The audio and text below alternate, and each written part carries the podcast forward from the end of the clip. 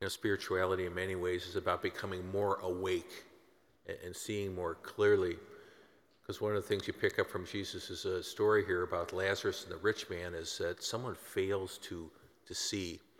And so there's not sufficient, uh, uh, su- sufficient level of being awake.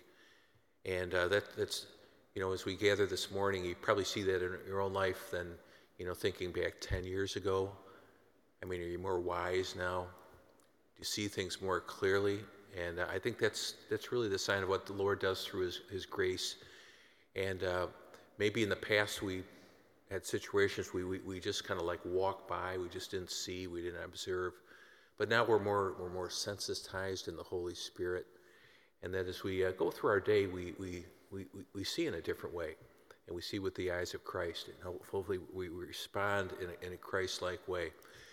But in, in, hindsight, we could probably see times where, uh, boy, I should have, I should have stopped. I should have noticed something. You know, just we just we're just kind of like blind. So that's a, that's a huge theme in the scriptures with uh, with Jesus is like darkness and light, seeing and blindness, and uh, with with this particular gospel, the there's so many needs in our world. So none of us are the Messiah. We can't we can't do it all. But I, I think the Lord would have us respond with compassion.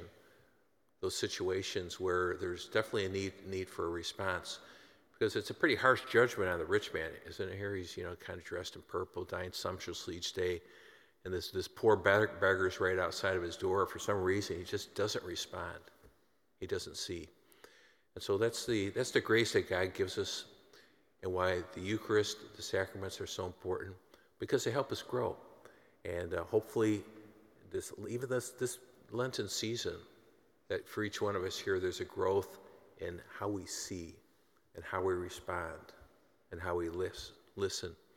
And as we become more like Jesus, we respond more like more like Jesus. So as we receive the Eucharist today, may the Lord continue to bring that, that growth. He's very generous with the graces he bestows, but he needs receptivity, he needs, needs a humility on our parts. So as we uh, receive the Eucharist today, let's ask Jesus to continue to uh, sensitize us, to help us to see more clearly to listen more closely, to respond more and more in a Christ like way.